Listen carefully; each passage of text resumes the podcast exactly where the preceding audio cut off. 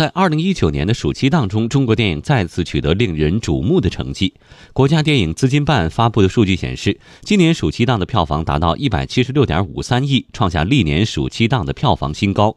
其中八月份的市场表现亮眼，全月度单日票房均过亿，创造了中国电影产业化以来的新景观。来听央广记者刘倩茹的综合报道。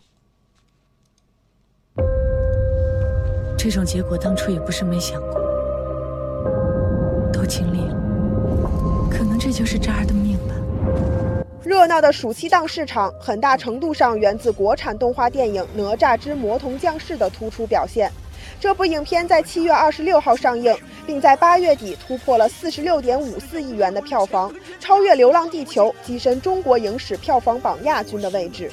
目前，《哪吒之魔童降世》的票房已经超过四十八亿元。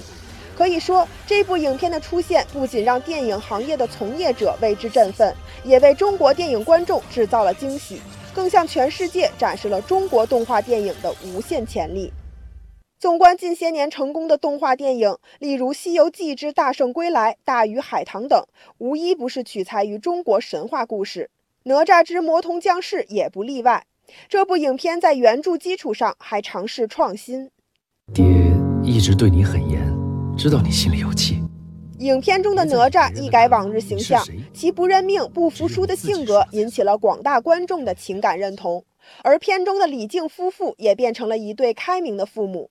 在不少业内人士看来，这些设定更加符合当下的主流价值观。在《哪吒之魔童降世》的热潮之下，今年暑期档的票房达到一百七十六点五三亿元，创下历年暑期档的票房新高。其中，八月份的市场表现亮眼，全月度单日票房都突破亿元。当然，除了《哪吒之魔童降世》之外，暑期档也不乏佳作。兄弟们！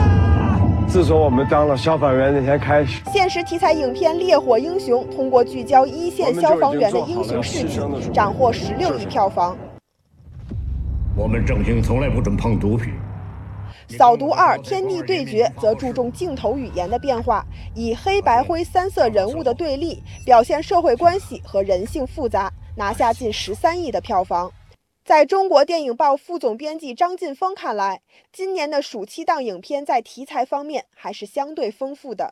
《烈火英雄》消防题材的国产影片呢，在以前的电影市场上有，但是很少见。那么，《烈火英雄》实际上在哪吒之下，它也创造了同类题材的一个票房的一个新高，而且已获得了观众比较好的一个呃市场反馈。另外呢，《扫毒二》在港式警匪片的一个创新突破，我觉得它还是做了很多的尝试啊，也收获了很好的一个市场反响。除了上述几部影片之外，《银河补习班》和《使徒行者二：谍影行动》分别以超八亿和超六亿的成绩位列第三梯队。张晋峰说：“今年暑期档的表现体现着国产影片的创新姿态。”像《银狐补习班》这样的影片，它结合了当下的一些社会的焦点问题，进行了一些类型化的一些包装。像《使徒行者二》这样的影片呢，其实和第一部还是有很大的差异。创作者都在寻求在原有 IP 或者原有品牌的基础上去进行一些艺术的升级。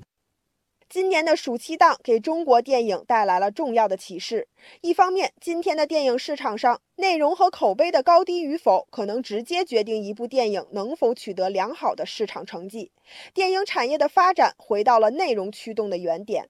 另一方面，中国电影市场仍然有巨大的拓展空间，电影创作的水准仍然存在巨大的提升空间。